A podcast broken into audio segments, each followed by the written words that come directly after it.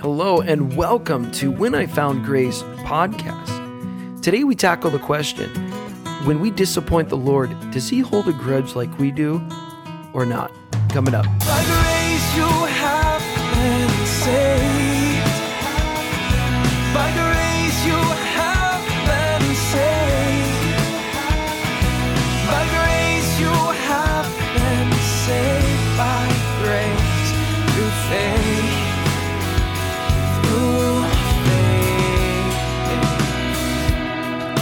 And today we are going to continue our series in Judges and going through this book together as we read through the Bible and get this biblical perspective of life in general.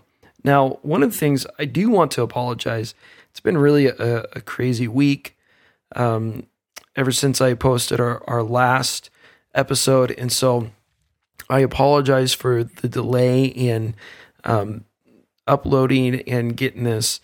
My son had his birthday. Uh, we went away for a couple days uh, to go to a wedding, and and so it's kind of been all over the place. And so I apologize for that. But now I'm back and and ready to go, and I'm excited for uh, just getting back into the swing of things, and hopefully uh, you can just continue to be blessed as um, as I have just being able to do this.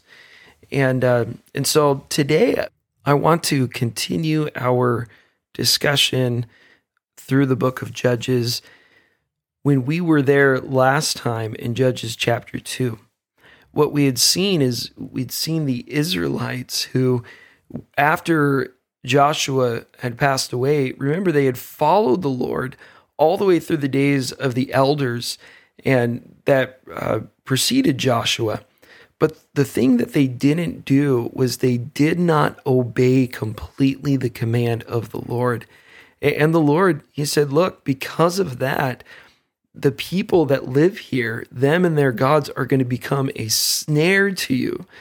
They are going to, going to um, trip you up. And, and so it it's really difficult because uh, as we see this idea and the thought of not obeying the Lord completely, it can really trip us up.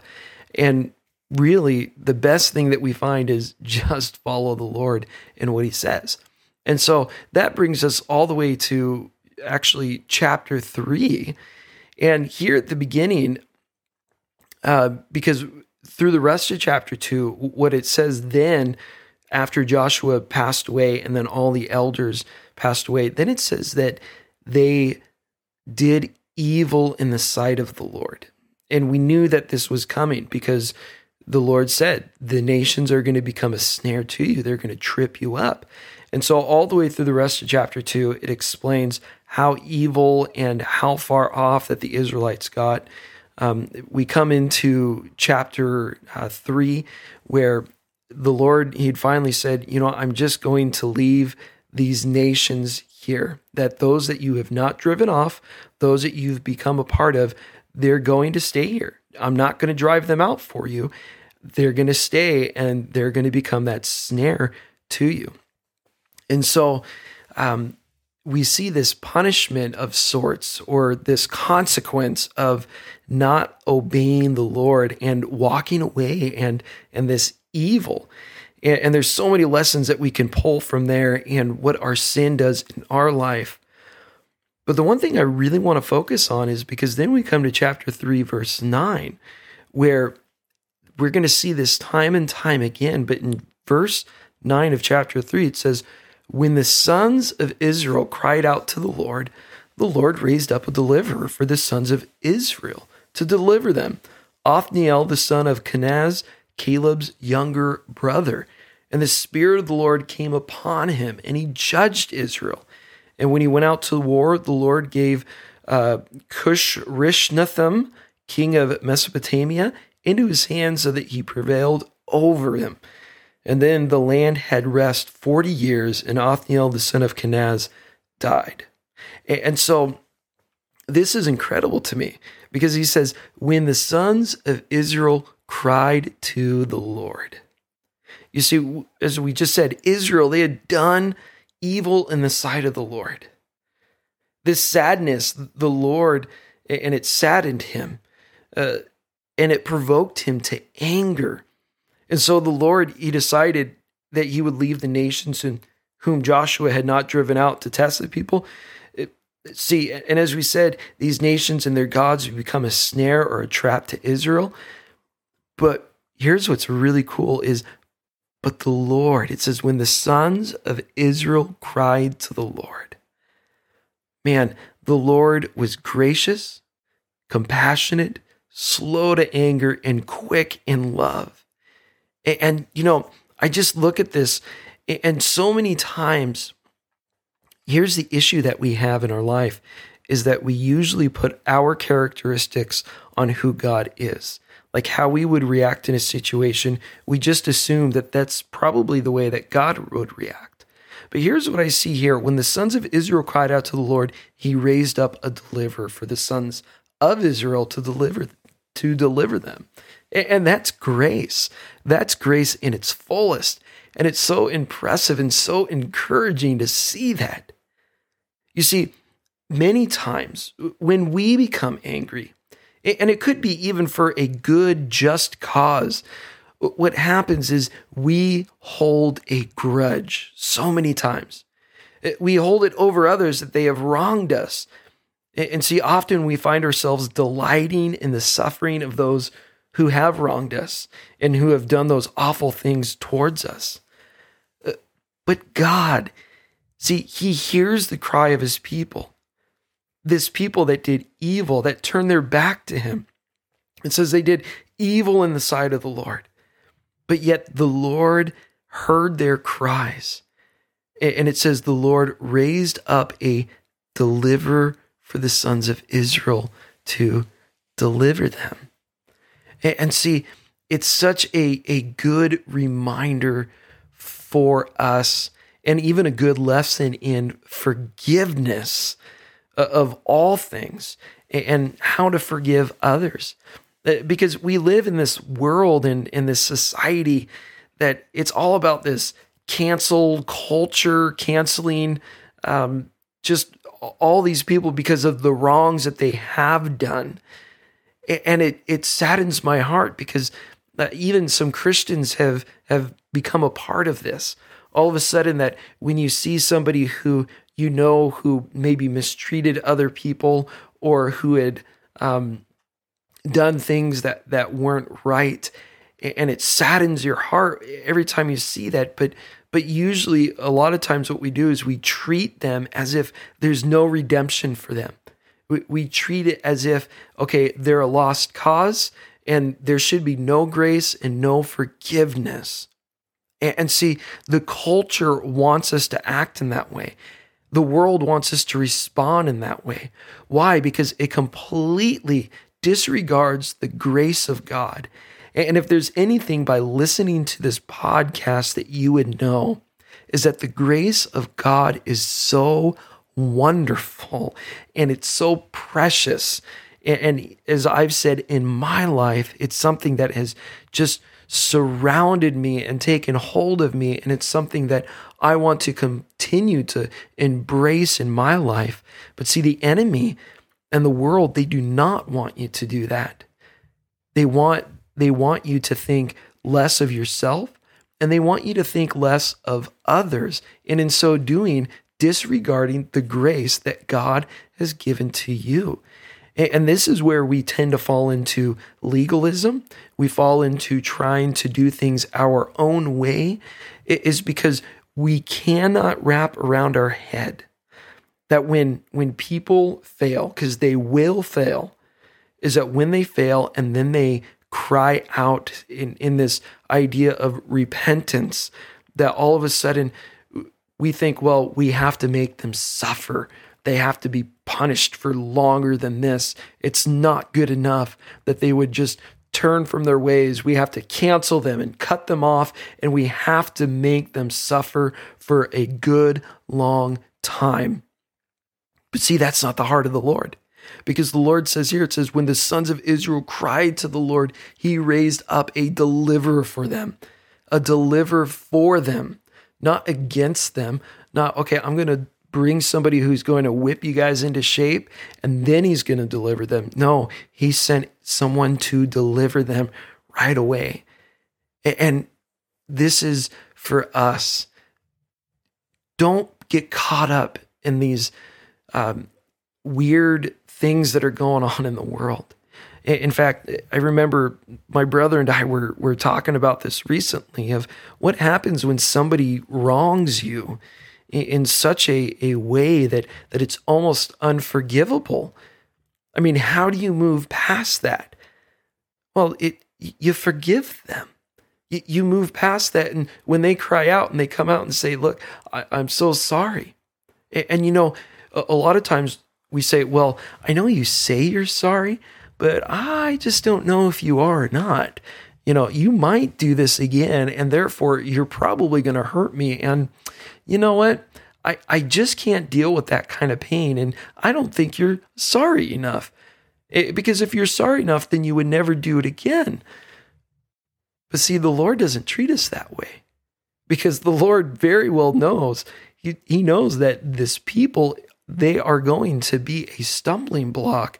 They're going to be this tripping stone for his people and, and that, that they are going to be tripped up by those that remain in the land. And so the question is, is well, how do we how do we move past this hurt and this pain and this um, this sense of of forsaking one another or or hurting each other? If somebody's hurt me, how do I move past that? Well, I mean, number one, you you really have to pray about it, but I just pray that the Lord's heart is in you, that you can just embrace the grace that the Lord has given you and you can extend that to other people. And you know what? They're going to fail again. Don't don't say that just because I forgave them once that they're not going to fail because they will fail. You remember that story of where the guy says, "Hey Jesus, the, the, disciples say, How many times should we forgive our neighbors? And, and Peter, thinking he's all smart, he's like, Should I forgive him seven times? And Jesus says, No, forgive him 70 times seven. I mean, that's, I mean, you're thinking 490 times. And, and it's not just, Oh, forgive him. Oh, he, uh, he, did something bad, I forgive him. Oh, he did another thing bad, I forgive him up to 490 times. No, it's for that same exact thing that same exact time 490 times 70 times 7 to forgive and just to move past that and I know it's difficult because we've had to do this in our own lives so many times. But yet, the Lord, His heart for you is to redeem you, to deliver you out of your troubles and your trials, even though that's somewhere that you keep going back over and over again. And it's such a hard concept to grab a hold of, but I think it's so important. And, and and, yeah, I know, I know those arguments, but what if, but what if somebody hurt me so bad? And, and Micah, I just can't find it in myself to forgive other people. Well, you know, there God has grace for you too. But but I want to encourage you and I want to challenge you. Ask the Lord seek the Lord and, and say, Lord, I'm dealing with this. I'm having a hard time with reconciling or or maybe even helping somebody who's hurt me in the past. And and you just have to move forward and past that. And I think that's what the Lord wants. He wants you to have the heart that He has because we are being transformed in the renewing of our mind, as Romans 12 tells us. And we want that to be our heart, not one that follows the world of this whole cancel culture that's been going on and, and things like that. And I think it's so important for us. But see, here's here's the important part too, because then it says he raised up a deliverer, and this uh, Othniel, the uh, Caleb's younger brother, and in verse ten it says the spirit of the Lord came upon him. Man, this can be a lesson in of itself, but you know, when when we are having a hard time, we just need the Spirit of God to come upon us, to come upon and say, Lord, how do I do this? Because you know that we cannot do this in our own strength. And we know that Othniel, he couldn't do it in his own strength. He he had to do it in in other terms with with what who God was and what God was doing. And so he was able to deliver the Israelites because of God, because of the spirit of the Lord. And it says when he went to the war, uh, Cushan Rishathaim, king of Mesopotamia, was given into his hands, and he prevailed over him. And here's what it says in verse 11 it says, Then the land had rest 40 years. 40 years, and then Othniel, he died. And, and so the Lord delivered, and for 40 years, 40 years, they had this rest because the God, because God had rose or had somebody rise up, and the Lord poured his spirit upon him. And that's all I pray is, Lord, would you rise up men and women in our culture, in our society, that you could pour the Spirit of the Lord upon them and they would help to turn your people back to you and even back to your grace, that we will no longer go with our own desires, but for the Lord's desire and what his heart is. And now in verse 12, it goes on. It says, Because now the sons of Israel again did evil in the sight of the Lord. So after this 40 years, did evil in the sight of the Lord again. And so it says, The Lord strengthened Eg- Eglon, the king of Moab, against Israel uh, because they had done the evil in the sight of the Lord. Um, and then he gathered himself the sons of Ammon and Amalek, and he went and defeated Israel and possessed the city of the palm trees. And the sons of Israel served Eglon, the king of Moab, 18 years. This is what's crazy to me is they know that they had called upon the Lord and that the Lord had delivered them. And then all all of a sudden, after the Lord delivered them and gave them this freedom for 40 years, they did evil in the sight of the Lord again. And then the Lord delivered them into Eglon, the king of Moab. And what they did was they didn't come to their senses for 18 whole years. Boy, why not? Why did you why did you wait to come to the Lord? Why did you wait to call out? Why did you wait? And sometimes that's a good question for us is why have you waited to call out to the Lord? I've heard so many people say, "Man, I used to be such a strong Christian. I used to follow the Lord and and I had this burning desire and this burning passion and what what happened to that? What why did the Lord leave me?" And the Lord he hasn't left you. And the Lord hasn't even left you to your own demise. The thing is, the Lord is just waiting for you to call out to him. Don't be stuck in Moab for 18 years before you have to call out to the Lord. And boy, I, I really wish that those that I love who've been stuck in Moab, who have been uh, oppressed by Eglon, the king of Moab, for these times, don't wait 18 years to come out. The Lord just wants you to call. And once you call out to the Lord, you cry out to Him, and the Lord will send a deliverer, His deliverer, Jesus Christ. He, there's this constant process that's just going on in life. It's one failure after another after another. But for those who are saved and, and who have Jesus Christ as their Lord and Savior, we are being delivered from those constantly by our Lord and Savior Jesus Christ. And it's such, such a beautiful thing. So let me encourage you if you are listening to this and you are stuck in Moab and you're just fearful of what's going to happen afterwards, just let that go and let the Lord, the God of grace, just come upon you and love you and sustain you and deliver you from your oppression. That's what the Lord wants to do. He's waiting. He doesn't hold a grudge towards you. He's not sitting there saying, "Hey, when you come back to me, I'm going to do I'm going to have you do 300 uh you know, push-ups. we we do that for our kids sometimes uh, for punishment. Um, for for some of these minor things, we have them do like push-ups and sit-ups. He's not sitting there waiting for you to to cry out to him so he can make you uh, make amends because He wants He wants to deliver you. He doesn't want you to sit in your your pity. He doesn't want you to sit in your guilt. He doesn't want you to sit in your shame. He wants to deliver you, and He wants to deliver you today. And so I hope you're blessed by this, that you can hold on to God's grace and that you can overcome the things that the Lord has called you out of, this Moab, and that you could just cry out to the Lord and let Him do the work. I hope that you're blessed. God bless. By